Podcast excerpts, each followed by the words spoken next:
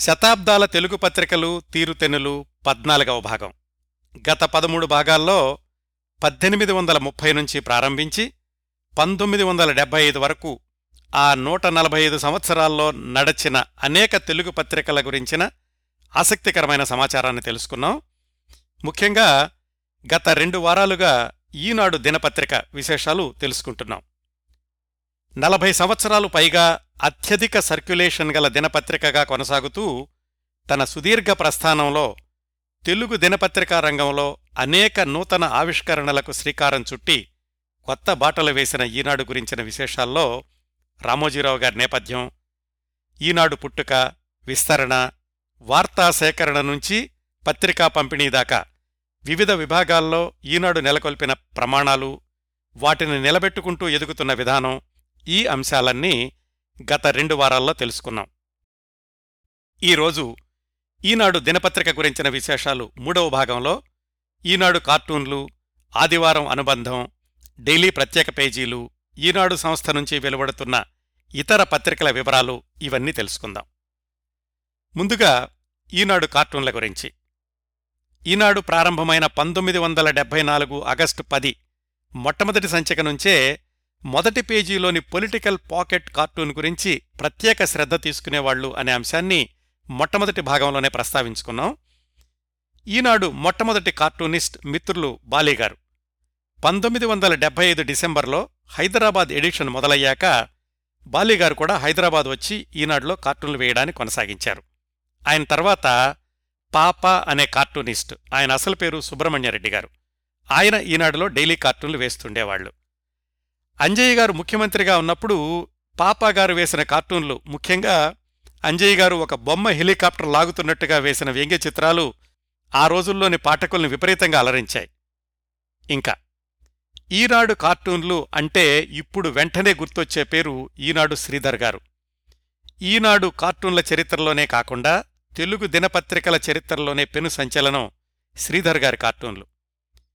ఈ కార్టూన్ల గురించి సమాచారం కోసమని శ్రీధర్ గారితో ఫోన్లో మాట్లాడాను. ఆయన చాలా ఓపిగ్గా నేను అడిగిన ప్రశ్నలన్నిటికీ సమాధానాలిచ్చారు ఎంతో విలువైన సమాచారాన్ని అందించారు. ముందుగా కార్టూనిస్ట్ శ్రీధర్ గారి నేపథ్యం ఏమిటో చూద్దాం. పంతొమ్మిది వందల ఎనభై ప్రాంతాల్లో ఇంటర్మీడియట్ పూర్తి చేసి డిగ్రీలో చేరారు. అనారోగ్యరీత్యా డిగ్రీ మధ్యలో ఆపేయాల్సి వచ్చింది. మళ్ళీ సంవత్సరం దాకా కాలేజీకి వెళ్ళే అవకాశం లేదు కదా అని ఆ మధ్యలో చిత్రకళ మీద ఉన్న మక్కువతోటి ఈనాడు గ్రూప్లో ట్రైనీగా చేరారు. సితార సినిమా పత్రికలో లేఅవుట్ ఆర్టిస్టుగా శ్రీధర్ గారి తొలి శిక్షణ అభ్యాసం మొదలైంది. లేఅవుట్ ఆర్టిస్టుగా ఉన్న రోజుల్లోనే ఆయన సితార విపుల చిత్ర వీటిల్లో కార్టూన్లు వేస్తుండేవాళ్ళు అవి చూసిన రామోజీరావు గారు పిలిచి ఈనాడు దినపత్రికలో మొదటి పేజీ కార్టూన్లు వేసే అవకాశాన్ని ఇచ్చారు. ఆ అవకాశాన్ని సద్వినియోగం చేసుకుని చాలా త్వరగా శ్రీధర్ గారు ఈనాడు శ్రీధర్గా పేరు తెచ్చుకున్నారు. పంతొమ్మిది వందల ఎనభై ఒకటి ఆగస్టు ఇరవై రెండున ఈనాడులో శ్రీధర్ గారి మొట్టమొదటి పాకెట్ కార్టూన్ మొదటి పేజీలో వచ్చింది. ఇదిగోండి ఇది ఆ కార్టూన్. మన కార్యక్రమం కోసమని శ్రీధర్ గారు ప్రత్యేకంగా ఈ కార్టూన్ పంపించారు. అప్పట్లో అంజయ్ గారు ఆస్థాన కవి ఆస్థాన నాట్యాచార్యుడు ఆస్థాన గాయకుడు ఇలాంటి పదవులు ఇస్తున్నారు. దాని మీద వ్యంగ్యంగా వేసిన కార్టూన్ ఇది. ఆస్థాన గుండా పోస్ట్ ఏదైనా ఉంటే అప్లై చేద్దామని వచ్చాడు సార్ అని సెక్రటరీ మినిస్టర్ గారికి చెప్తున్నట్లుగా. ఆ రోజు నుంచి ఈ రోజు వరకు అంటే దాదాపు నలభై సంవత్సరాలు శ్రీధర్ గారి కార్టూన్ లేకుండా ఈనాడు రాలేదు. శ్రీధర్ గారి కార్టూన్ కోసమే ఈనాడు కొనుక్కునేవాళ్ళు ఉన్నారు అంటే అతిశయోక్తి లేదు. ఒక కార్టూనిస్టు ఒకే పత్రికలో నలభై సంవత్సరాలుగా కార్టూన్లు వెయ్యడం అనేది తెలుగు పత్రికా రంగంలో మొట్టమొదటి రికార్డు అని చెప్పుకోవచ్చు. ఈ నలభై సంవత్సరాల్లో రోజూ వచ్చే పాకెట్ కార్టూన్లే లెక్కేసుకుంటే ముప్పై ఐదు వేల వరకు వచ్చి ఉంటాయండి. ఇవి కాక మొదటి పేజీలో సందర్భానుసారం వచ్చే కార్టూన్లు అలాగే ఈనాడు ఆదివారం అనుబంధం మిగతా ఈనాడు గ్రూపులోని పత్రికల్లో వచ్చిన కార్టూన్లు ఇలాంటివన్నీ లెక్కేసుకుంటే శ్రీధర్ గారు వేసిన కార్టూన్ల సంఖ్య ఏమాత్రం సందేహం లేకుండా అతిశయోక్తి లేకుండా నలభై వేలు దాటి ఉంటుంది. ఈ కార్టూన్లలో అత్యుత్తమమైన కార్టూన్లు కొన్నింటిని కలిపి ఒక పుస్తకంలాగా వేశారు కొద్ది సంవత్సరాల క్రిందట. పదివేల కాపీలు అచ్చు వేయిస్తే ఆ పుస్తకం హాట్ కేకుల్లాగా అమ్ముడుపోయింది. ఇప్పుడు మార్కెట్లో ఒక్కటి కూడా దొరకడం లేదు. రికార్డు సృష్టించడం ఒక ఎత్తు అనుకుంటే దాని వెనకాల ఆయన కృషి తపన మేధస్సు సూక్ష్మాతి సూక్ష్మమైన అంశాలను గమనించే ఆలోచన ధోరణి ఇవన్నీ కూడా చాలా అవసరం అని నిరూపించారు శ్రీధర్ గారు. కార్టూన్ అంటే హాస్యం వ్యంగ్యం చమత్కారం ఒక్కొక్కసారి గుండెల్ని మెలిపెట్టే విషాదం కూడా ఇవన్నీ కలిసుంటాయి రాజకీయ కార్టూన్లు వేయడం అనేది కత్తి మీద సాము అని వేరే చెప్పాల్సిన అవసరం లేదు. ఎంత వద్దనుకున్నా కాని ఎవరో ఒకరి మనోభావాలు ఏదో ఒక సమయంలో దెబ్బతినడం వాళ్ళు తగాదాకి రావడమో కోర్టులకు వెళ్ళడమో ఇన్ని జరిగినా కాని మనోధైర్యాన్ని కోల్పోకుండా మరో రోజుకి కార్టూన్ని సిద్ధం చేయాలి. ఇలా డైలీ కార్టూనిస్ట్ ప్రొఫెషనల్ జీవితం సర్కస్ తీగ మీద నడకలాగా ఉంటుందండి. ఈ నలభై ఏళ్ళ ప్రస్థానంలో ఈనాడు శ్రీధర్ గారి కొన్ని అనుభవాలు.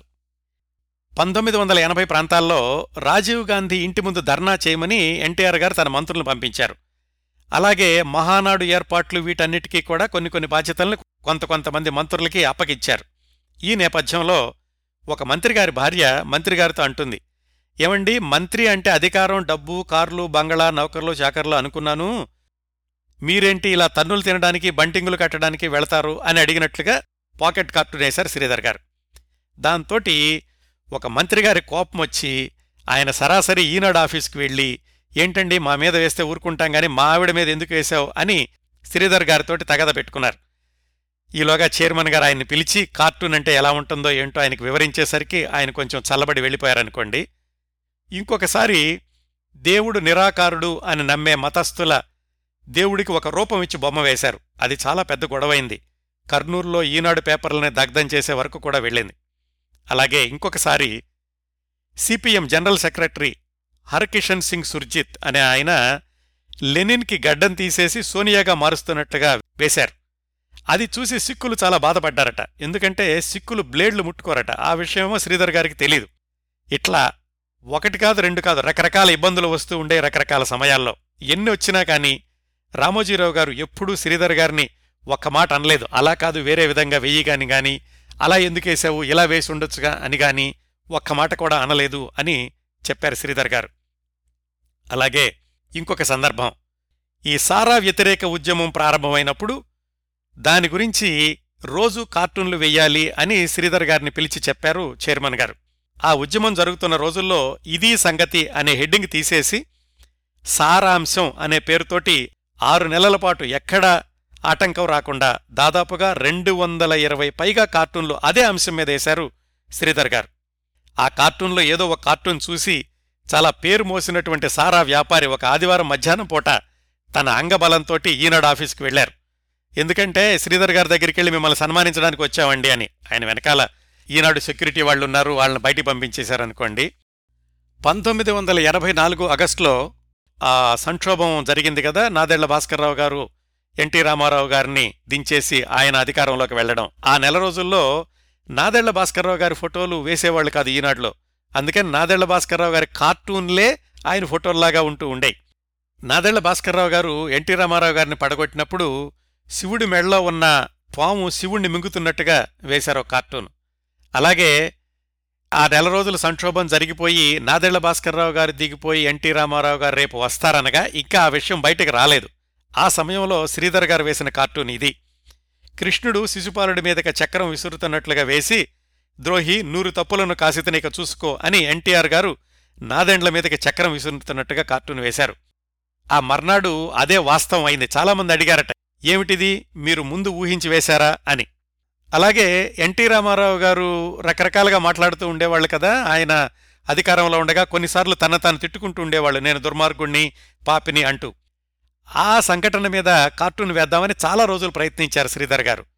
చిట్ట చివరికి ఆయన ఒకరోజు రోడ్డు మీద వెళుతుంటే ఒక బిచ్చగాడు కొరడాతో తన తాను కొట్టుకుంటున్నాడు.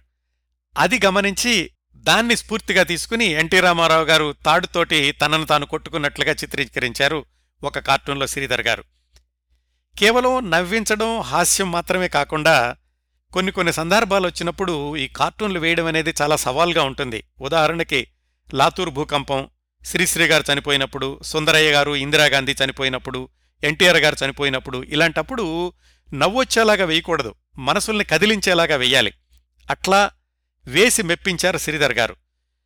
అలాగే ఆ రోజుల్లో ఒకసారి వినాయకుడు పాలు తాగుతున్నాడని దేశమంతా కూడా పుకార్లొచ్చి అందరూ రోడ్ల మీద పడి ఎక్కడ వినాయకుడి విగ్రహం కనిపిస్తే అక్కడికి తీసుకెళ్ళి పాలు పోయడం ఇలాంటివన్నీ చేశారు. ఆ సందర్భంలో శ్రీధర్ గారు వేసిన కార్టూను అందరి మనసుల్ని కూడా పిండేసిందని చెప్పుకోవాలి. ఒక శుష్కించిన కడు బేద బాలుడు ఒకళ్ళ దగ్గరికి వెళ్ళి అడుగుతాడు పాలు పోస్తే నేను తాగుతాను అని. అందరి హృదయాల్ని కదిలిచ్చేసింది ఆ కార్టూన్. అలాగే ఇంకొకసారి ఒక బాల కార్మికుడు బాలల దినోత్సవం రోజున తల్లిని అడుగుతున్నాడు బాల్యం అంటే ఏమిటమ్మా? అని. ఆ కార్టూన్ వేస్తున్నప్పుడు శ్రీధర్ గారికే కళ్ళు చెమర్చాయట. ఇలా శ్రీధర్ గారి కార్టూన్లు అంటే ఒక విధమైనటువంటి ప్రత్యేకతని ఆ రోజు నుంచి ఈ రోజు వరకు నిలబెట్టుకుంటూ వస్తున్నారు. ఇప్పుడు చూసినా కానీ వ్యంగ్యంలో ప్రతి కార్టూన్లో కూడా ఏదో ఒక కొత్తదనం కనిపిస్తూ ఉంటుంది. అందుకే సాధారణంగా కార్టూన్ అనగానే ఆ క్యాప్షన్ చదివి వదిలేయడం కాకుండా శ్రీధర్ గారి కార్టూన్ అంటే కనుక ఆయన వేసిన బొబ్బలోని ప్రతి స్ట్రోక్ని కూడా అతి జాగ్రత్తగా గమనించే అభిమానులు లక్షలాది మంది ఉన్నారు అనడంలో ఏమాత్రం అతిశయోక్తి లేదు. అవండి ఈనాడు కార్టూన్ల గురించిన కొంత సమాచారం. ఇంకా ఆదివారం అనుబంధం.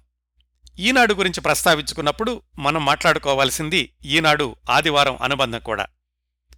అప్పటికి అంటే ఈనాడు ప్రారంభమయ్యే నాటికి మిగతా దినపత్రికల్లో సారస్వతానుబంధం కళావాహిని ఇలాంటి పేర్లతోటి వారానికొకసారి ప్రత్యేక పేజీలు శీర్షికలు ఉండేవి ఒక్కోసారి గురువారం ఒక్కోసారి శనివారం ఆ తర్వాత ఆదివారాలు ఇలా వస్తూ ఉండేవి. వాటిల్లో ఎక్కువగా సాహిత్యం గురించి కళల గురించి కొన్ని కొన్నిసార్లు సినిమా వార్తలు ఉండే అంతే.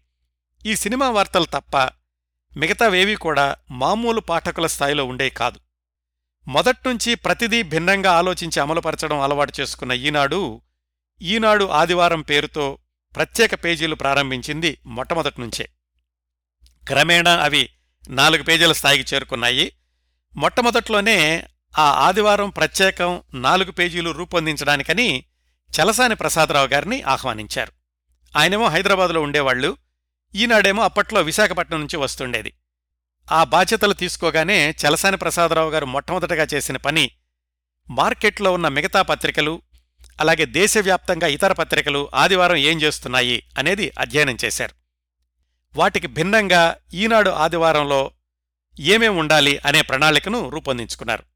సాహిత్యం సారస్వతం కళారంగం వీటి జోలికి వెళ్ళకుండా మొట్టమొదట్నుంచి వాళ్ళనుకున్న ప్రణాళిక ఏంటంటే మనకు తెలిసిందంతా కాదు పాఠకుడికి కావలసింది పాఠకుణ్ణి చైతన్యవంతుణ్ణి చేసేది ఇవ్వాలి అని. పాఠకుణ్ణి చైతన్యవంతం చేయడం అంటే ఏమిటి? పాఠకులకు నిత్య జీవితంలో ఉపయుక్తమైనటువంటి అంశాలకు పెద్దపీట వేయడం. అది ఆ ప్రణాళికలో ముఖ్య భాగం అయ్యింది. నిత్య జీవితంలో ఉపయోగపడేవంటే ఏమిటి? విద్య వైద్యం ఆరోగ్యం వంటలు ఫ్యాషన్సు పిల్లల కోసం పేజీలు కాలక్షేపం కోసం టిట్బిట్సు ప్రపంచంలోని వింతలు విడ్డూరాలు చుట్టూ ఉన్న సమాజంలో ప్రత్యేకంగా కనిపించే వ్యక్తులు సంఘటనలు ఇలా ఆలోచించారు. అదే విభిన్నత ఇప్పటికి కూడా కొనసాగుతోంది. పంతొమ్మిది వందల ఎనభై ఎనిమిది వరకు ఈనాడు ఆదివారం పేజీలు ప్రధాన పత్రికలోనే ఒక భాగంగా ఉండేవి. పంతొమ్మిది వందల ఎనభై ఎనిమిది ఫిబ్రవరి ఇరవై ఎనిమిదిన ఈనాడు ఆదివారం విడిగా ఒక మ్యాగజైన్ రూపంలో రావటం మొదలైంది. ఇప్పుడు మనం చూస్తోంది. ఆ ఆదివారం చిన్న పత్రిక తెలుగు పత్రికా రంగంలోనే కాదు దేశవ్యాప్తంగా కూడా సంచలనం సృష్టించింది. ఎవరూ ఊహించని రూపం అది. మొట్టమొదటి సంచికే ముప్పై రెండు పేజీలు అందులో పదహారు పేజీలు కలర్ పేజీలు. ఆ ఆదివారం పుస్తకం ప్రచురించడం ప్రారంభించిన తరువాతి వారం నుంచే ఆదివారం రోజు ఈనాడు సర్క్యులేషన్ హఠాత్తుగా లక్ష కాపీలు పెరిగింది. గత ముప్పై సంవత్సరాల్లో ఎన్నెన్నో ప్రయోగాలు చేస్తూ మారుతున్న పాఠకుల అభిరుచులకు అనుగుణంగా శీర్షికలను అభివృద్ధి చేసుకుంటూ వస్తోంది ఈనాడు ఆదివారం. ఇప్పుడు దానిలో వస్తున్న శీర్షికలు మీ అందరికీ తెలిసినవే. లోగడ సంవత్సరాల్లో వచ్చిన కొన్ని శీర్షికల్ని గుర్తు చేసుకుందాం. ప్రతివారం కవర్ స్టోరీ. దాంట్లో ప్రత్యేక కథనం ఇప్పటికి కూడా వస్తోంది. స్థానిక జాతీయ అంతర్జాతీయ ఏ విషయమైనా గాని కవర్ స్టోరీ అనగానే ఒక ప్రత్యేకమైన అంశం ఉంటుంది. అట్లాగే మొట్టమొదటి రోజుల్లోనే హోమియో వైద్యం కోసమని ప్రత్యేక పేజీలుండేవి ఈ హోమియో వైద్య విధానాన్ని ప్రజల్లోకి తీసుకెళ్ళడానికి ఈ వ్యాసాలు చాలా ఉపయోగపడ్డాయి అని చెప్పుకోవచ్చు. మొదట్నుంచి కూడా భాష విషయంలో ప్రత్యేక శ్రద్ధ తీసుకుంటున్న ఈనాడు ఆ రోజుల్లో ఈనాడు ఆదివారంలో తెలుగులో తెలుగెంత మాటలు మూటలు మాటల వాడుక వాడుక మాటలు మాటలు మార్పులు ఇలాంటి శీర్షికలు చాలా రోజులు కొనసాగించింది. ఇంకా శ్రీధర్ గారి కార్టూన్ల గురించి చెప్పుకోవాల్సిన పని లేదు. ఈనాడు ఆదివారం పుస్తకానికి కూడా ప్రత్యేక ఆకర్షణలు శ్రీధర్ గారి కార్టూన్లు. అలాగే ఇప్పటికీ కొనసాగుతున్న రుచి అభిరుచి వంటల గురించిన పేజీలు. మొదట్లో అయితే ఈ శీర్షికలో ఏదైనా వంట గురించి ప్రచురించాలి అంటే ముందుగా వాటిని తయారు చేసి రుచి చూసి బాగుంది అనుకుంటేనే ఆ రెసిపీ ప్రచురించేవాళ్ళు బహుశా ఇప్పటికి కూడా అదే సంప్రదాయం కొనసాగుతూ ఉండి ఉండాలి. అంటే మొదట్నుంచి కూడా ఏం ప్రచురిస్తున్నాము అనే అంశాల గురించి అంత శ్రద్ధ తీసుకుంటూ ఉండేవాళ్ళు మొదట్లో చాలా సంవత్సరాలు రాశిఫలాలు అనే శీర్షిక లేదు గాని తర్వాత తర్వాత ఆ శీర్షిక కూడా ప్రారంభించారు. ఇంకా పిల్లల పేజీల్లోని అంశాలు అవి పెద్దలకు కూడా ఆసక్తికరంగా తీర్చిదిద్దడం ఈనాడు ఆదివారం ప్రత్యేకత. ప్రతివారం ఒక కథ ముఖ్యంగా మానవ సంబంధాల గురించి మృగ్యమైపోతున్న అనుబంధాల గురించి ఈ ఇలాంటి కథలు ఎక్కువగా ఉంటాయి. స్ఫూర్తిదాయకమైన వ్యక్తుల పరిచయాలు కూడా ఈనాడు ఆదివారం ప్రత్యేకతల్లో ఒకటి. మొత్తం ఈనాడు ఆదివారం సంచిక చదవడం పూర్తి కాగానే కొత్త విషయాలు తెలుసుకున్నాము అన్న తృప్తి ఉంటుంది. సానుకూల దృక్పథంతో నిండిన స్ఫూర్తి అది పుష్కలంగా లభిస్తుంది. వీటిని అందించడం ఈనాటికి ఆదివారం కొనసాగిస్తున్న సత్సాంప్రదాయం అని చెప్పుకోవచ్చు. రెండు వేల నాలుగు జులైలో నా గురించిన వ్యాసం కూడా ఒకటి ఈనాడు ఆదివారంలో రావడం అది నాకు లభించిన అరుదైన అవకాశం.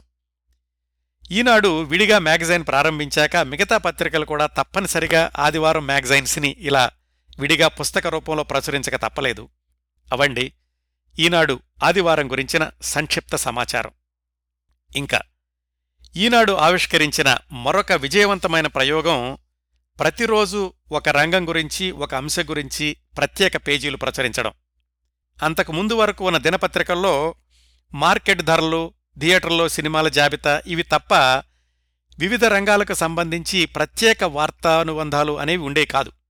ఇందులో కూడా ఈనాడే ముందంజ వేసింది. ఎలాగంటే ఈ దిశలో మొదటగా ప్రారంభమైంది జనవరి ముప్పై పంతొమ్మిది వందల ఎనభై తొమ్మిదిన బిజినెస్ పేజీ.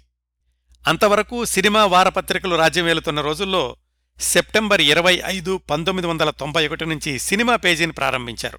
ప్రతిరోజు సినిమా వార్తలు అందిస్తూ ఉండేవాళ్ళు. ఇప్పటికి కూడా కొనసాగుతుందనుకోండి. ఆ తర్వాత సరిగ్గా సంవత్సరానికి మొదలైంది సెప్టెంబర్ ఇరవై నాలుగు పంతొమ్మిది వందల తొంభై రెండున వసుంధర పేజీ. ఈ పేజీ గురించిన విశేషాలు చెప్తాను తర్వాత. పంతొమ్మిది వందల తొంభై రెండులోనే పెళ్ళిపందిరి పేజీ మొదలైంది. ఆ తర్వాత రోజుల్లో ప్రారంభమై ఇప్పటికీ కొనసాగుతున్న మరికొన్ని పేజీలు హాయ్ బుజ్జి ఛాంపియన్ చదువు వారెవ సుఖీభవ మకరందం విహారీ ఈ తరం సిరి ఇలాంటివన్నీ. వీటిలో కొన్నేమో ప్రతిరోజు వస్తాయి మరికొన్నేమో వారానికి రెండుసార్లు వస్తుంటాయి. ఇవి కాక మళ్ళీ జిల్లాల వారి మినీ ఎడిషన్లో వచ్చే ప్రత్యేక పేజీలు కొన్ని ఉన్నాయి ప్రతిభ వినోదిని రియల్ ఎస్టేట్ క్లాసిఫైడ్స్ ఇలాంటివన్నీ.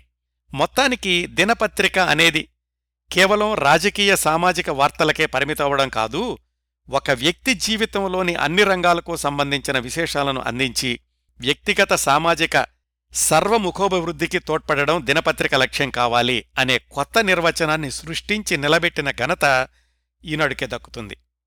ఈ ఫీచర్ పేజీల్లోని కొన్ని ప్రత్యేక పేజీల విశేషాలు చూద్దాం. ముందుగా వసుంధర. అది పంతొమ్మిది వందల తొంభై రెండు సెప్టెంబర్ ఇరవై నాలుగున మొదలైందనుకున్నాం కదా?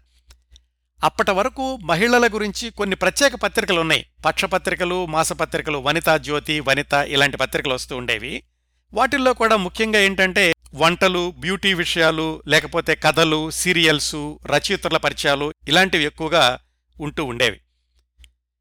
దేశంలోనే మొట్టమొదటిసారిగా ఒక దినపత్రిక ప్రతిరోజు మహిళల కోసం ఒక ప్రత్యేకమైన పేజీని అందులో కూడా రంగుల్లో ప్రచురించడం అనేది చాలా సాహసోపేతమైన నిర్ణయం. ఎప్పుడిది?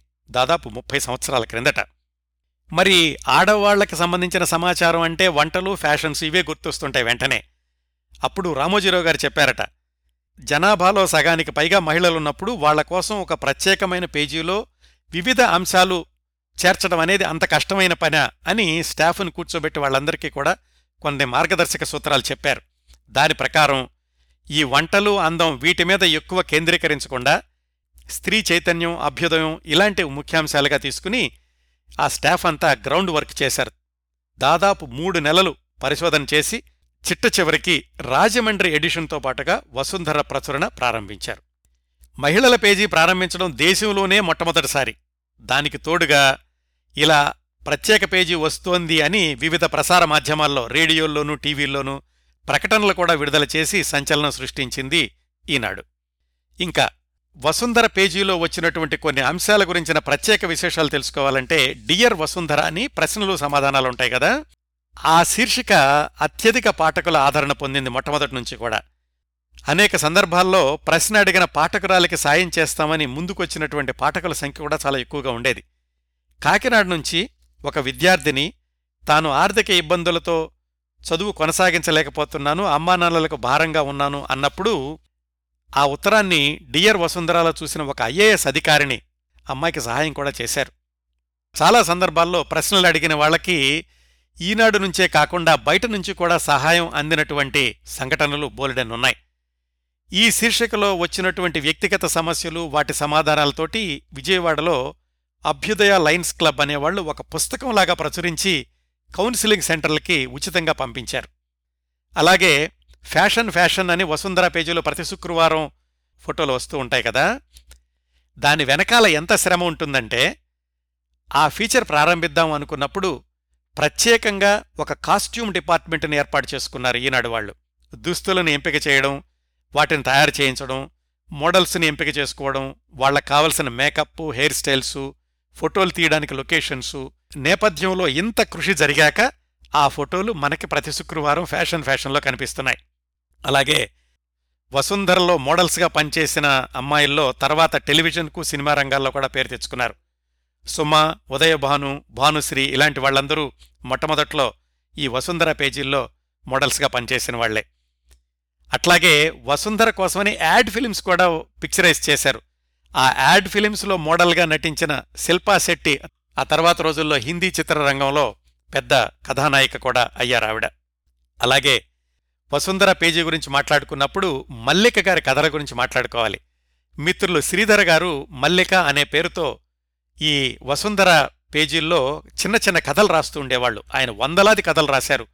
ఆ కథలు చదివి చాలామంది ఈ కథలు రాస్తున్నటువంటి అమ్మాయి ఎవరు? అమ్మాయి అయితే తప్ప స్త్రీల గురించినటువంటి సమస్యలను ఇంత కూలంకషంగా అర్థం చేసుకోలేరు అని ప్రముఖ నటుడు గుమ్మడిగారు లాంటి వాళ్ళు కూడా ఈనాడుకు ఫోన్ చేసి అడిగారట ఈ మల్లిక ఎవరు? అని. అవి శ్రీధర్ గారు రాసినటువంటి కథలు. ఆ వసుంధర పేజీల్లో రాసినటువంటి కథల్లో కొన్నిటిని ఇటీవల కౌముది సంచికల్లో కూడా పునర్ముద్రించడం జరిగింది. అవి ఎలా ఉంటాయో చూడాలంటే కౌముది పాదసంచయలకి వెళ్ళి చూస్తే కనుక అప్పట్లో వసుంధరలో వచ్చినటువంటి కొన్ని కథలు కౌముదులు కూడా చదవచ్చు మీరు. ఈ ఈనాడు వసుంధర పేజీతో ఒక మంచి జ్ఞాపకం రెండు వేల పది మహిళా దినోత్సవం రోజున నా శ్రీమతి కాంతికిరణ్ గురించి ఒక ప్రత్యేకమైన వ్యాసాన్ని కూడా ప్రచురించారు. ఇతర భాషా పత్రికల వాళ్ళు కూడా మొట్టమొదటిసారిగా మహిళల పేజీ అయినటువంటి వసుంధర గురించి తెలుసుకుని వాళ్ళు స్వయంగా హైదరాబాద్ వచ్చి ఈనాడు వాళ్ళతోటి మాట్లాడి వాళ్ళ పత్రికల్లో కూడా మహిళల కోసమని ప్రత్యేక పేజీలు ప్రారంభించారు. ఇంత నేపథ్యం ఉందండి వసుంధర పేజీ వెనకాల. మహిళల జీవితమే వసుంధర పేజీలకి స్ఫూర్తి శక్తి. ఈ నేపథ్యంలో ఇంత శ్రమ జరగడం వెనకాల ఉన్నది రామోజీరావు గారి యొక్క ముందు చూపు. ఏమిటంటే పత్రికలో మనం రాసే ప్రతివాక్యం వెనకాల మన కృషి కనిపించాలి. ఆయన పదే పదే తన సంస్థలో పనిచేసే పాత్రికేయులకు చెబుతూ ఉంటారు. అదుగో ఆ కృషి ఫలితమే ఈ వసుంధర లాంటి పేజీల యొక్క రూపకల్పన. అలాగే మరొక ముఖ్యమైన ఫీచర్ పేజీ ప్రతిభ. చదువుకునే వాళ్ళకి ఉద్యోగాన్వేషణలో ఉన్నవాళ్ళకు కూడా అత్యంత విలువైన సమాచారాన్ని గత ముప్పై సంవత్సరాలు పైగా అందిస్తున్న ఈ పేజీలు కూడా దినపత్రిక చరిత్రలో ప్రప్రథమమే. వివిధ కోర్సుల గురించి ఉద్యోగాల గురించి మాదిరి ప్రశ్నాపత్రాలు పోటీ పరీక్షలకు సిద్ధమయ్యే వాళ్ళకు అవసరమయ్యే సమాచారం ఇలాంటివన్నీ అతి సమగ్రంగా ఆయా రంగాల్లో నిష్ణాతులైన వాళ్ళతోనే వ్రాయించి ప్రచురించడం ఈనాడు ప్రత్యేకతగా నిలుస్తోంది. ఇంటర్నెట్ సౌకర్యం లేని రోజుల్లోనే పంతొమ్మిది వందల తొంభై మొదట్లో ప్రతిభ అనే పేరుతోటి దేశవ్యాప్తంగా ఉన్న వివిధ కాలేజీలు వాటిల్లో కోర్సులు ప్రవేశ విధానాలు ఫీజులు ఇలాంటి వివరాలన్నీ సమగ్రంగా ఒక పుస్తక రూపంలో ప్రచురించారు ఈనాడు పత్రిక నుంచి. ఎవరైనా ఆ కాలేజీలో చదువుకున్న వాళ్ళు చెబితేనో లేకపోతే వ్యక్తిగతంగా ఆయా కాలేజీలకు వెళితేనో కానీ దొరకిన సమాచారాన్ని అందరికీ అందేలాగా పుస్తక రూపంలో అందులోనూ తెలుగులో తీసుకురావడం ఈనాడుకే సాధ్యపడింది ఆ రోజుల్లో. ఈ ప్రతిభ అనే పుస్తకం సహాయంతోటి కాలేజీలను ఎన్నుకుని ఇతర రాష్ట్రాలలో పిల్లలను ఉన్నత విద్యకు పంపించిన సందర్భాలు వ్యక్తిగతంగా నాకు కూడా తెలుసు. ఇలాంటివన్నీ ఈనాడు మా పత్రిక అనే భావాన్ని కలిగించడంలో పెద్ద పాత్ర పోషించాయి అనడంలో ఏమాత్రం సందేహం లేదు. సంచలనం కలిగించిన మరొక ఫీచర్ పేజీలు ఈనాడు బిజినెస్.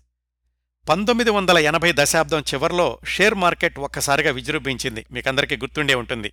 పల్లెటూళ్ళలో కూడా షేర్ మార్కెట్ గురించి మాట్లాడుకోవడం దాంతోపాటే చాలామంది విశ్వసనీయత లేని కంపెనీల్లో పెట్టుబడి పెట్టి నష్టపోవడం ఇది ఆనాటి నేపథ్యం. ఆ రోజుల్లో పంతొమ్మిది వందల ఎనభై తొమ్మిదిలోనే బిజినెస్ పేజీ ప్రారంభించింది ఈనాడు.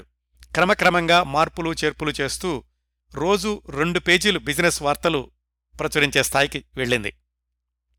ఒక పేజీలో షేర్లు కార్పొరేట్ వార్తలు ఇంకొక పేజీలో ఆర్థికపరమైన వ్యాసాలు వార్తలు ఉండేవి. ప్రస్తుతం సిరి అనే పేరుతో కూడా ఒక పేజీని ఇస్తున్నారు.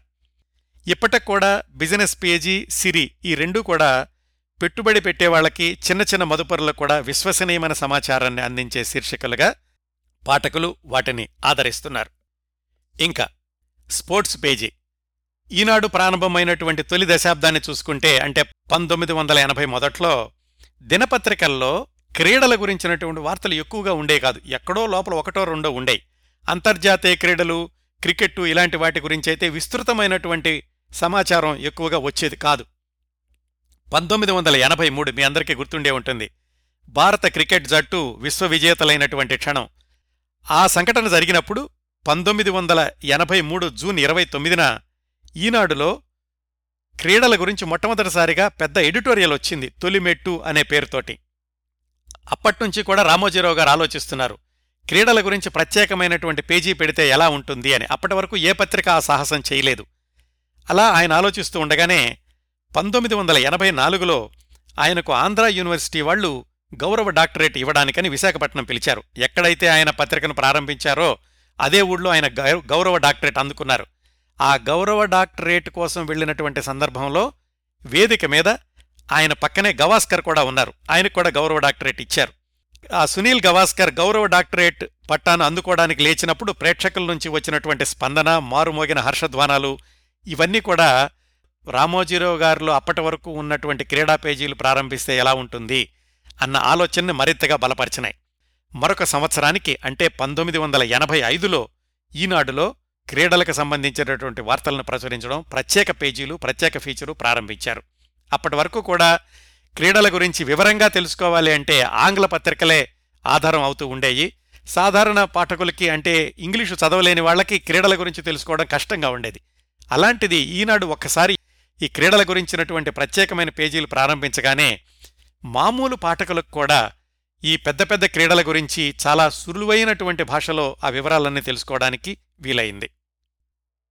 ఆ పేజ్ మేకప్ కానీ అందులో వచ్చే వార్తలు కానీ అత్యుత్తమ ప్రమాణాలతో అన్ని రకాలైన క్రీడలకు సంబంధించిన వార్తలు దేశాల్లోనూ విదేశాల్లోనూ కూడా వాటిని అత్యంత ఆకర్షణీయంగా అందించడం అనేది ఈనాడు ఈ రోజుకి కూడా కొనసాగిస్తున్నటువంటి ఆ ప్రత్యేకమైన ఫీచర్ పేజీ స్పోర్ట్స్కి సంబంధించింది.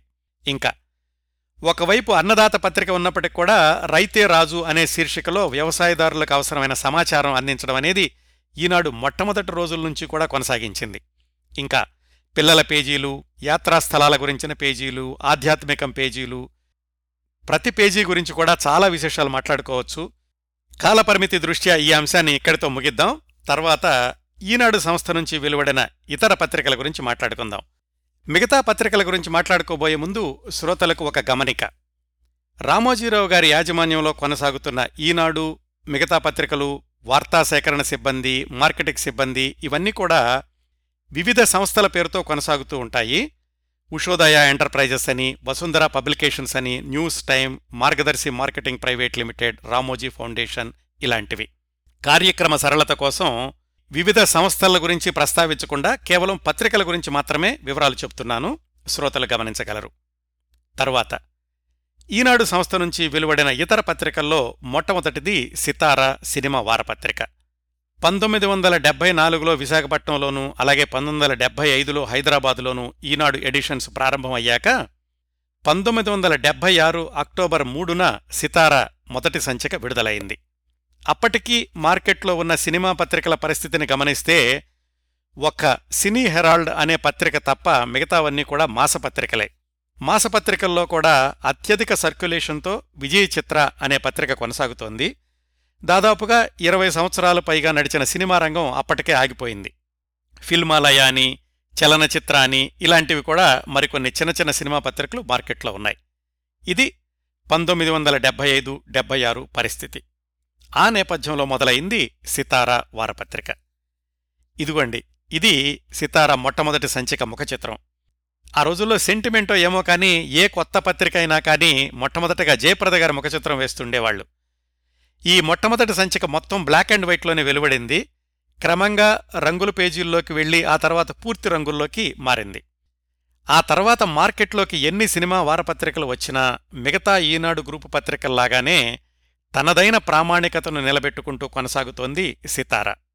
సితారా మొదటి రోజుల నుంచి చూసుకుంటే ఆ పత్రికను తీర్చిదిద్దడంలో పనిచేసిన కొంతమంది పాత్రికేయులు చీఫ్ ఆర్టిస్ట్ రవికిషోర్ గారు సంపాదకులుగా పన్యాల రంగనాథరావు గారు కొంపెల్ల విశ్వం గారు శ్రీకంఠమూర్తి గారు మోహన్ గోటేటి గారు విఎస్కే చక్రవర్తి గారు ఆంజనేయులు గారు ఇవి నాకు తెలిసిన కొన్ని పేర్లు.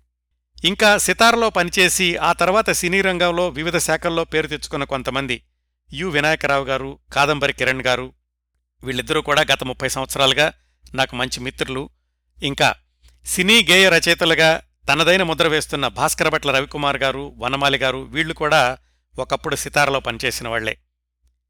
సితారా ప్రారంభమైన తొలి దశాబ్దంలోనే అంటే పంతొమ్మిది వందల ఎనభై ఒకటిలో విజయవాడలోనూ పంతొమ్మిది వందల ఎనభై రెండులో విశాఖపట్నంలోనూ పంతొమ్మిది వందల ఎనభై మూడులో హైదరాబాదులోనూ ప్రతిష్టాత్మకంగా సితారా అవార్డ్స్ అనే ఉత్సవాలను నిర్వహించారు. ఆ తర్వాత వివిధ కారణాల వల్ల వాటిని కొనసాగించలేదు. పంతొమ్మిది వందల తొంభై ప్రాంతాల్లో ఇంకా ప్రైవేటు టీవీ ఛానల్స్ అలాంటివి ప్రారంభం కాకముందు అన్నపూర్ణ స్టూడియోస్లో సెట్స్ వేసి సినిమా క్విజ్ కార్యక్రమాన్ని నిర్వహించారు సితార తరఫున. సుమన్ రజని చంద్రమోహన్ కల్పన ఇలాంటి తారాగణమంతా కూడా ఆ క్విజ్ కార్యక్రమాన్ని నిర్వహించారు. నలభై నాలుగేళ్ళ ప్రింట్ ప్రస్థానం తర్వాత ఇటీవలే గత కొద్ది నెలలుగా వెబ్ వర్షన్కి మాత్రమే పరిమితమై కొనసాగుతోంది సితారా సినిమా పత్రిక. సితారా తర్వాత ఈనాడు సంస్థ ప్రారంభించిన మరో రెండు విభిన్న మాసపత్రికలు విపుల చతుర. ఈ రెండూ కూడా పంతొమ్మిది వందల డెబ్బై ఎనిమిది ఫిబ్రవరిలో ప్రారంభమైనయి. ఈనాడు ఆదివారం సంచికను పర్యవేక్షిస్తున్న చలసాని ప్రసాదరావు గారే ఈ రెండు పత్రికలు కూడా ప్రారంభ సంపాదకులుగా పనిచేశారు. శ్రోతల్లో చాలామందికి తెలిసిన విషయమే విపుల అంటే విశ్వకథా వేదిక. తెలుగు కథలతో పాటుగా ఇతర దేశ విదేశీ భాషల్లోని కథలను తెలుగులోకి అనువాదం చేసి ప్రచురించడం విపుల యొక్క ప్రధాన ఉద్దేశం. గత నలభై రెండు సంవత్సరాలుగా నడుస్తున్న విపుల లాంటి పత్రిక అంతకు ముందు తర్వాత కూడా తెలుగులో రాకపోవడం గమనార్హం. ఎందుకంటే విపుల చిత్తుర లాంటి పత్రికల వల్ల అంత లాభం ఉండదు అనేది చాలామందికి తెలిసిన విషయమే. రామోజీరావు గారు ఏమిటంటే ఆ పత్రికలను ప్రారంభించినప్పుడు లాభాపేక్ష అనేది లేకుండా ఉత్తమ విలువలతో వీటిని నడపాలి అనేది ఆయన ఉద్దేశం. ఈ పత్రికల కంటే ముందుగానే ఈనాడుకి అనుబంధంగా వసుంధర అనే వారపత్రిక తీసుకురావాలనుకున్నారు. చలసాని ప్రసాదరావు గారు దాని గురించి పరిశీలన విశ్లేషణ పరిశోధన ఇలాంటివన్నీ ప్రారంభించారు. కానీ ఆ తర్వాత ఎందుకో ఆ ఆలోచన విరమించుకుని విపులా చతుర ప్రారంభించారు. ఇదిగోండి ఇది విపుల మొదటి సంచిక. ఈ మొదటి సంచికలోని సంపాదకీయం ఇది. ఈ విపులలో ప్రచురించే అనువాద కథలకు మూల రచయితల నుంచి అనుమతి తప్పనిసరిగా ఉండాలి. అయితే ఎవరైనా అనువాదం చెయ్యగలిగి అనుమతులు తీసుకోవడం వాళ్ళ కష్టంగా ఉంటే గనక విపుల పత్రిక వాళ్ళే మూల రచయితలను సంప్రదించి వాళ్ళ దగ్గర అనుమతి తీసుకుని ప్రచురిస్తూ ఉండేవాళ్ళు పంతొమ్మిది వందల ఎనభై నాలుగు ఎనభై ఆరు ప్రాంతాల్లో అయితే విపులకు రచనలను ప్రత్యేకంగా ఆహ్వానిస్తున్నాము అని ఇతర భారతీయ భాషా పత్రికల్లో ప్రకటనలు ఇచ్చి అలా వచ్చిన కథల్ని విపుల సంస్థ వాళ్ళే అనువాదకుల్ని అన్వేషించి వాళ్ళతో అనువాదం చేసి విపులలో ప్రచురించారు కొన్ని రోజులు. అంటే పత్రిక ఆశయం పట్ల యాజమాన్యానికి ఉన్న నిబద్ధతకు ఇది ఒక ఉదాహరణ. అలాగే చతుర మాసపత్రిక కూడా నవ నవలా ప్రపంచం దాని ట్యాగ్ లైన్. ప్రతి నెల ఒక నవల. అప్పట్లో మాసపత్రికలు కొన్ని అనుబంధ నవలలు ప్రచురిస్తూ వస్తున్నాయి. అలాగే మార్కెట్లో ఉన్న కమర్షియల్ నవలలైతే ఖరీదు పదిహేను రూపాయల నుంచి ఇరవై రూపాయలు ఉండేది. అలాంటి రోజుల్లో చతుర నవలా మాసపత్రికను రూపాయి పావలాకే అందించడం మొదలుపెట్టారు. మొట్టమొదటి సంచికలో సిఎస్ రావు గారి కమలమ్మ కమతం అనే నవలను ప్రచురించారు. ఇదిగోండి ఇది ఆ సంచిక. అలాగే ఆ కమలమ్మ కమతం ప్రచురించినప్పుడు కూడా మొట్టమొదటి మాటలుగా వాళ్ళు ఇచ్చినటువంటి పేజీ ఇది. తెలుగు నవలాభిమానులకు నెల నెలా ఒక పూర్తి నవలను అందించేందుకే అవతరిస్తున్న చతుర తొలి కానుక కమలమ్మ కమతం ఊరమ్మడి బ్రతుకులను కథగా నాటకంగా చలనచిత్రంగా మలిచి ప్రశంసలందుకున్న సిఎస్ రావు రచన అని ప్రచురించారు. అన్ని నవలలో ఒకే సైజులో ఉండవు కాబట్టి చతుర సంచికను మిగతా పేజీలు నింపడానికని చతుర కథలు చతుర ప్రపంచం ఇలాంటి శీర్షికలు కూడా ప్రారంభించారు కొనసాగిస్తున్నారు కూడా. విపులలో కూడా అలాగే కథలతో పాటుగా ఇతర శీర్షికలు కూడా ప్రవేశపెట్టుకుని కొనసాగిస్తున్నారు. విపుల చతుర పత్రికలకు సంపాదకులుగా పనిచేసిన వారిలో కొంతమంది చలసాని ప్రసాదరావు గారు కెబి లక్ష్మి గారు యార్లగడ్డ రాఘవేంద్రరావు గారు చంద్రప్రతాప్ గారు వాసిరెడ్డి నవీన్ గారు ప్రస్తుతం జాస్తి విష్ణు చైతన్య గారే ఈ విపుల చతుర పత్రికలను కూడా పర్యవేక్షిస్తున్నారు. లాభ నష్టాలతో సంబంధం లేకుండా ఇప్పటికి కూడా అదే స్థాయిలో విపుల చతుర కొనసాగడం అనేది అభినందనీయమైన విషయం. సితార విపుల చతుర వీటి తర్వాత దాదాపు ముప్పై ఐదు సంవత్సరాల దాకా ఈనాడు గ్రూపు నుంచి ఇంకొక కొత్త పత్రిక ఏది మొదలు కాలేదు.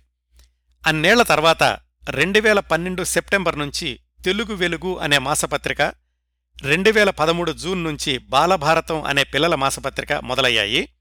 తెలుగు వెలుగు అనే పత్రికను ప్రారంభిద్దాం అనుకున్నప్పుడు రామోజీరావు గారి ఆశయం తెలుగు భాష పరిరక్షణ అలాగే తెలుగు భాష పట్ల మమకారం కలిగించడం. వీటి కోసం ఒక పత్రిక తీసుకురావాలి అని. అయితే అది పూర్తిగా భాషాశాస్త్రానికి సంబంధించిందైతే ఎక్కువ మందికి చేరదు. పత్రిక రూపురేఖలు ఎలా ఉండాలి అనే విషయం మీద సంవత్సరం ముందు నుంచి పరిశోధనలు కసరత్తు ప్రారంభించారు. తెలుగు భాషను సజీవంగా ఉంచడం అనేది ముఖ్య ఆశయం కాబట్టి ఒక పత్రిక ఒక వెబ్సైటు ఒక నిఘంటువు తీసుకొద్దాం అనుకున్నారు. సమాజంలో వస్తున్న అనేక మార్పులకు అనుగుణంగా అనేక కొత్త పదాలు కూడా తెలుగులోకి వచ్చి చేరుతున్నాయి. పాఠకుల అభిరుచులు కూడా మారుతున్నాయి. వీటన్నింటినీ దృష్టిలో పెట్టుకుని వ్యాపార దృక్పథాన్ని పక్కన పెట్టి భాషా విషయాన్ని ప్రధానంగా ఎంచుకుని తెలుగు వెలుగు అనే పత్రికను ప్రతి నెలా వినూత్నంగా గత ఎనిమిదేళ్ళుగా తమవైన ప్రమాణాలతో కొనసాగిస్తున్నారు. అలాగే కథా విజయం అనే పేరుతో ఏడాదికొకసారి కథల పోటీలు కూడా నిర్వహిస్తున్నారు. ఇంకా విజ్ఞానం వినోదం విలువలు ఇవన్నీ అమ్మ భాషలో అనే ఆశయంతో నడుస్తోంది బాలభారతం పిల్లల మాసపత్రిక. విపుల చతుర తెలుగు వెలుగు బాలభారతం ఈ నాలుగు పత్రికలు కూడా జాస్తి విష్ణు చైతన్య గారి ఆధ్వర్యంలోనే వెలువడుతున్నాయి. ఇవండి ఈనాడు గ్రూపు నుంచి ఈనాడు దినపత్రికతో పాటుగా వెలువడుతున్న పత్రికలు సితార విపుల చతుర తెలుగు వెలుగు బాలభారతం వాటి విశేషాలు. చాలామందికి తెలియని పత్రిక ఈనాడు గ్రూపు నుంచి వెలువడింది. ఈనాడు తెలుగునాడు ఇది పక్షపత్రికగా పంతొమ్మిది వందల డెబ్బై తొమ్మిదిలో ప్రారంభమై ఏడెనిమిది నెలలు మాత్రమే నడిచింది ఈ ఈనాడు తెలుగునాడు అనేది. దీని గురించి ఎవరికి ఎందుకు తెలియదంటే ఈ పత్రిక కేవలం విదేశాల్లోని తెలుగు వాళ్ళ కోసమే అని ప్రారంభించారు. అది ఎక్కువ రోజులు నడవకపోవడం పైగాది భారతదేశంలో అమ్మకం కాకపోవడం ఇన్ని కారణాల వల్ల ఈ పత్రిక అనేది ఒకటి వచ్చిందని అది తొందరలోనే మూతబడిందని కూడా చాలామందికి తెలియదు దానికి ఎడిటర్గా రామవరపు వేణుగోపాలరావు అనే రచయిత ఉండేవాళ్ళు విదేశాలకు వెళ్ళే పత్రిక కాబట్టి పలచగా బరువులేని కాగితం మీద ఎయిర్ మెయిల్లో విదేశాలకు పంపడానికి వీలుగా రూపొందించేవాళ్ళు ఈ తెలుగునాడని. విదేశాల్లో అంతగా తెలుగు వాళ్ళు వ్యాప్తి చెందని పంతొమ్మిది వందల డెబ్బై తొమ్మిది ప్రాంతాల్లోనే వాళ్ళ కోసం ఒక ప్రత్యేక పత్రిక తీసుకురావాలి అనుకోవడం చాలా పెద్ద సాహసం. దాన్ని నడిపించాలని ప్రయత్నించారు కానీ ఏడెనిమిది నెలల తర్వాత మూసేయాల్సి వచ్చింది. రామోజీరావు గారు ప్రారంభించి అతి త్వరలోనే మూసేసిన ఒకే పత్రిక తెలుగునాడు. ఇదిగో ఆ తెలుగునాడు మొట్టమొదటి సంచిక. ఇది ముఖచిత్రం ఇది విషయ సూచిక. ఈ మొట్టమొదటి సంచికలో మిత్రులు శ్రీధర గారి కథ కూడా ఉంది. అలాగే ఈ సంచికలో రాజకీయ రంగవల్లి ప్రసాదంలో విషాదం బ్రతికిన కాలేజీ మన చిత్రకారులు జీవన సమరం జానపద జీవిత దర్పణాలు ముఖ్యమంత్రి షష్టిపూర్తి వార్తావల్లరి అంటే కేవలం కథలే కాకుండా అప్పట్లో ఇదంతా నలభై ఒక్క సంవత్సరాల క్రిందటి సంగతి. ఆంధ్రదేశంలో జరుగుతున్నటువంటి ముఖ్యమైన విశేషాలు విదేశాల్లో ఉన్న వాళ్ళకి అందించాలనే ఉద్దేశంతో దీన్ని విభిన్నంగా రూపొందించారు. ఈ పత్రిక ఆశయాలను మీతో ఒక మాట అనే పేరుతో ఇలా వివరించారు. ఈనాడు గ్రూపు నుంచి వస్తున్న పత్రికలన్నింటి గురించి కూడా ముందు రాసి తర్వాత రాశారు. కన్నతల్లి లాంటి తెలుగు నేలను విడిచి హితులకు సన్నిహితులకు దూరంగా ఉంటున్న తెలుగువారికి ఈనాటి తెలుగునాడును ఈనాడు తెలుగునాడు ద్వారా ప్రత్యక్షంగా వీక్షింపచేయాలని ఈనాడు కుతూహలపడుతోంది. మీ అంతరాలలో అనుక్షణం మెదులుతున్న తెలుగునాటి పరిసరాలను పరిస్థితులను మీ ముందు ఉంచాలని ఈనాడు ఉద్దేశం. మన కళలను కళాకారులను కవులను గాయకులను సంప్రదాయాలను సంస్కృతిని సాంఘిక స్థితిని సమాజాన్ని రాష్ట్ర రాజకీయాలను వార్తలను ప్రతి పదిహేను రోజులకు ఒకసారి జ్ఞప్తికి తెస్తూ ఉంటుంది ఈనాడు తెలుగునాడు. అది ఆ తెలుగునాడు ఉద్దేశంగా చెప్పారు. దాని కింద రాశారు ఈనాడు తెలుగునాడు పక్షపత్రిక మీ అందరి పక్షాన నిలిచే పత్రిక అని. విదేశాల్లో ఉన్న వాళ్ళ చందాలు కట్టడానికి వివరాలు ఇక్కడ ఇచ్చారు. అమెరికా నుంచి అయితే సంవత్సరానికి నలభై ఎనిమిది డాలర్లు అర్ధ సంవత్సరానికైతే ఇరవై నాలుగు డాలర్లు. మిగతా దేశాల్లో కూడా దానికి సమానమైనటువంటి కరెన్సీలో ఉన్న చందా రేట్లని ప్రచురించారు. ఇంత పకడ్బందీగా ప్రారంభించారు కానీ బహుశా మరి ప్రతి పదిహేను రోజులకి వివిధ దేశాలకి పంపించడంలో ఇబ్బందులో లేకపోతే విదేశాల్లో ఉన్న తెలుగు వాళ్ళు తక్కువగా ఉండడం వల్ల ఆదరణ తక్కువగా ఉండడమో ఏమో కానీ సంవత్సరంలోపే ఈనాడు తెలుగునాడుని మూసేశారు. ఈనాడు గ్రూపు నుంచి ప్రారంభమై ఇరవై సంవత్సరాల పాటు నడిచి ఆగిపోయిన ఇంకో పత్రిక న్యూస్ టైం ఇంగ్లీష్ దినపత్రిక. పంతొమ్మిది వందల ఎనభై నాలుగు జనవరి ఇరవై ఆరును మొదలుపెట్టారు. ఈనాడు తెలుగు పత్రిక లాగానే పేజ్ మేకప్ కానీ వార్తల కవరేజ్ కానీ ఉన్నత స్థాయిలో ఉండే కానీ బహుశా ఆంగ్ల పత్రికలు చదివే పాఠకులకి Hindu Indian Express Deccan Chronicle ఇలాంటి ప్రత్యామ్నాయాలు ఉండడం వల్ల ఏమో కానీ న్యూస్ టైం వాటిని అధిగమించలేకపోయింది. కానీ దాన్ని చాలా పట్టుదలగా ఇరవై ఏళ్ళ పాటు నడిపించారు. ఇరవై ఏళ్ళ తర్వాత ఆ న్యూస్ టైం వార్తాపత్రికను మూసేశారు. అయితే అది నడిచినటువంటి రెండు దశాబ్దాల్లో వందలాది మంది జర్నలిస్టులకి చక్కటి అవకాశాలు కల్పించింది ఆ న్యూస్ టైం ఇంగ్లీషు దినపత్రిక కూడా. ఇలా ఈనాడు ఇన్ని దశాబ్దాలుగా ఇంత పటిష్టంగా పకడ్బద్దీగా ఎవరూ తమను అధిగమించలేని విధంగా నడుస్తోంది అంటే నేపథ్యంలో ఇంకెన్నో విభాగాలు సమర్థవంతంగా పనిచేస్తూ ఉంటాయి. అలాంటి అనేక విభాగాల్లో ఒకటి ఒకప్పుడు రీసెర్చ్ అండ్ రెఫరెన్స్ గ్రూప్ ఇప్పుడు రామోజీ నాలెడ్జ్ సెంటర్. ఈనాడు దినపత్రిక అలాగే అనుబంధ పత్రికలు వీటన్నింటికీ కావాల్సిన పరిశోధనాంశాలను సమకూర్చడం అనేది ఈ రీసెర్చ్ విభాగం యొక్క ప్రధాన బాధ్యత. ఈ రీసెర్చ్ విభాగంలో చిన్న చిన్న సెక్షన్లు చాలా ఉన్నాయి.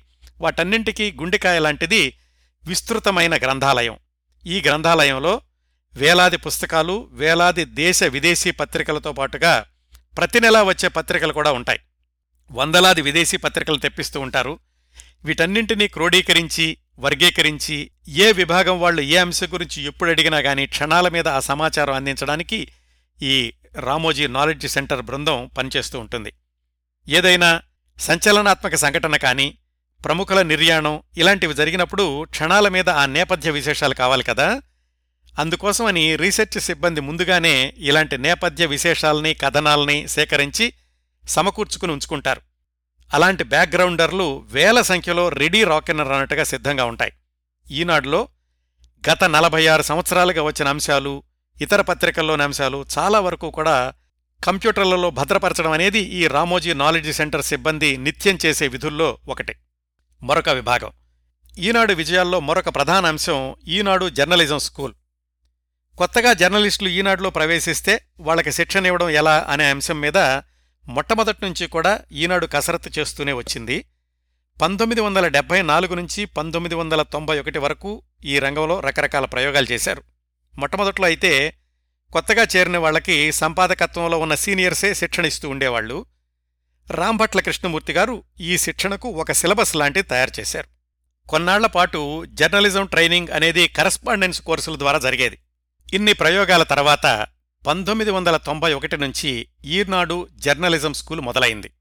దీనివల్ల ఏమైందంటే ఈనాడుకి కావలసిన జర్నలిస్టుల్ని ఈనాడే తయారు చేసుకునే అవకాశం దొరికింది. మొదట్లో బోధరాజు రాధాకృష్ణ గారు ఈ స్కూలుకి నిర్వాహకుడిగా ఉండేవాళ్ళు ప్రస్తుతం ఈనాడు ఎడిటర్గా ఉన్న నాగేశ్వరరావు గారు ఇరవై సంవత్సరాలు ఈ జర్నలిజం స్కూల్కి ప్రిన్సిపాల్గా పనిచేశారు. మొదట్నుంచి చూసుకుంటే గత దశాబ్దాల్లో ఈ స్కూల్లో జర్నలిజం విద్యార్థులకు శిక్షణనిచ్చిన ప్రముఖుల్లో కొందరు పుత్తూరు వెంకటేశ్వరరావు గారు అడప రామకృష్ణ గారు ముస్నూరి కృష్ణారావు గారు కొండవీటి వెంకటకవి గారు కాకాని చక్రపాణి గారు మొదలైన వాళ్ళు ఈనాడు వార్తా రచనలో ఏ వార్త చూసినా గాని అంతా ఒకళ్ళే రాసినట్టుంటుంది కదా? అలాంటి ఏకరూపత అనేది సాధించడంలో జర్నలిజం స్కూల్ పాఠాలు చాలా కీలకమైనటువంటి పాత్ర పోషిస్తున్నాయి. ఇవండి ఈనాడు దినపత్రిక ఆ పత్రికలోని వివిధ విభాగాలు అనుబంధ పత్రికలు వీటిని గురించి నేను సేకరించగలిగినంత సమాచారం. కార్యక్రమం చివర్లో ఈనాడు గురించి రామోజీరావు గారి గురించి కొన్ని ఆసక్తికరమైన అంశాలు తెలుసుకుందాం. పంతొమ్మిది వందల తొంభై ఆరులో కోనసీమ తుఫాను బీభత్సం వచ్చినప్పుడు ఈనాడులో వచ్చినటువంటి కవరేజీని చైనా న్యూస్ అనే చైనా దినపత్రిక వాళ్ళు అనువాదం చేసి ప్రచురించి దీనిని తెలుగులో అత్యధిక ప్రజాదరణ కలిగిన ఈనాడు నుంచి తీసుకున్నాము అని కింద ఎకనాలజ్మెంట్ కూడా చేశారు. ఇంకొక విషయం. రామోజీరావు గారికి చిన్నప్పటి నుంచి కూడా సాంస్కృతిక కార్యక్రమాలన్నా ఈ నాటకాలన్నా చాలా ఆసక్తిగా ఉండేది. చిన్నప్పుడు ఆయన పదిహేను సంవత్సరాల వయసులోనే పాతాళ భైరవి సినిమాని కొన్ని నెలల పాటు వరసనే రోజు చూశారట. అలాంటి రామోజీరావు గారు సినిమాల్లో కూడా వేషం వేశారని చాలామందికి తెలిసి ఉండకపోవచ్చు. పంతొమ్మిది వందల డెబ్బై ఎనిమిదిలో మార్పు అని విశ్వేశ్వరరావు గారి దర్శకత్వంలో వచ్చిన సినిమా. దాంట్లో న్యాయమూర్తి పాత్ర వేశారు. అది అతిథి పాత్రే కానీ ఆయన బొమ్మ కూడా ప్రముఖంగా వాల్ పోస్టర్లో వచ్చింది. ఇదిగోండి ఇది ఆ మార్పు సినిమా గురించినటువంటి ప్రచార చిత్రం. ఇంకో విశేషం తెలుగుదేశం అధికారంలోకి వచ్చాక ఎన్టీ రామారావు గారు రామోజీరావు గారిని రాష్ట్ర ప్రభుత్వ సలహాదారుగా రమ్మని అడిగారట. కానీ దానికి రామోజీరావు గారు అంగీకరించలేదు. ఎందుకంటే ఈనాడు ప్రజల పత్రిక మేము అన్ని పార్టీల విషయాలు వ్రాయాల్సి ఉంటుంది. నేను గనక ఇప్పుడు రాష్ట్ర ప్రభుత్వ సలహాదారుగా ఉన్నాను అంటే నాకు సంకెళ్ళు వేసినట్లుగా ఉంటుంది. ఇలాంటి పదవులు నాకు వద్దు అని ఆయన దాన్ని స్వీకరించలేదు. ఇంకో విశేషం. రామోజీరావు గారి బిజినెస్ ప్రొఫైల్ని వివిధ యూనివర్సిటీలో జర్నలిజం స్కూల్లో పాఠ్యాంశాలుగా చేర్చారు. ఇదండి ఈనాడు గురించి నేను సేకరించగలిగినంత సమాచారం. మనకున్న సమయంలో నేను అందించగలిగినంత సమాచారం. దినపత్రిక అన్నాక ఎన్నో సవాళ్ళుంటాయి.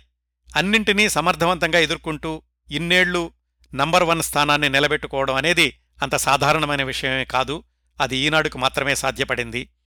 వార్తాపత్రిక అంటే కేవలం వార్తల్ని అందించడమే కాకుండా సామాజిక బాధ్యత కూడా ఉంది అని నమ్మి అనేక సేవా కార్యక్రమాలను చేపట్టడం సహాయం అవసరమైన వాళ్ళ గురించి ప్రత్యేక కథనాలు ప్రచురించి వాళ్ళ జీవితాల్లో వెలుగుని నింపడం ఇలాంటి అద్భుతమైన సంఘటనలకు కూడా వేదికగా నిలుస్తూ వస్తోంది ఈనాడు. అప్పటికీ ఇప్పటికీ ఎప్పటికీ అన్నట్లుగా ఈనాడు జైత్రయాత్ర రామోజీరావు గారి వ్యాపార ప్రస్థానం నేర్చుకోగలిగే వాళ్ళకి పాఠ్యగ్రంథాలు పఠనీయాంశాలు ఈనాడు గురించి నేను చేసిన ఈ మూడు భాగాల కార్యక్రమం నిడివి సుమారుగా రెండు గంటలు వస్తుంది. ఈ రెండు గంటల కార్యక్రమం కోసం సుమారుగా పదిహేను మందితో నేను ఫోన్లో మాట్లాడాను. దాదాపు ముప్పై నలభై గంటల పాటు ఈ ఫోన్ సంభాషణ కొనసాగి ఉంటుంది. వారందరికీ మరొకసారి హృదయపూర్వకంగా కృతజ్ఞతలు తెలియచేసుకుంటున్నాను. ఇదండి గత మూడు భాగాలుగా కొనసాగిన ఈనాడు గురించిన కార్యక్రమ పరంపరను ఇంతటితో ముగిద్దాం. శతాబ్దాల తెలుగు పత్రికలు తీరుతెన్నులు పద్నాలుగవ భాగం ఇంతటితో ముగుస్తోంది. వచ్చే భాగం శతాబ్దాల తెలుగు పత్రికలు తీరుతెన్నులు పదిహేనవ భాగంలో ఆంధ్రభూమి వారపత్రిక పల్లకి వారపత్రిక ఉదయం గ్రూపు నుంచి వచ్చిన పత్రికల గురించి విశేషాలు తెలుసుకుందాం.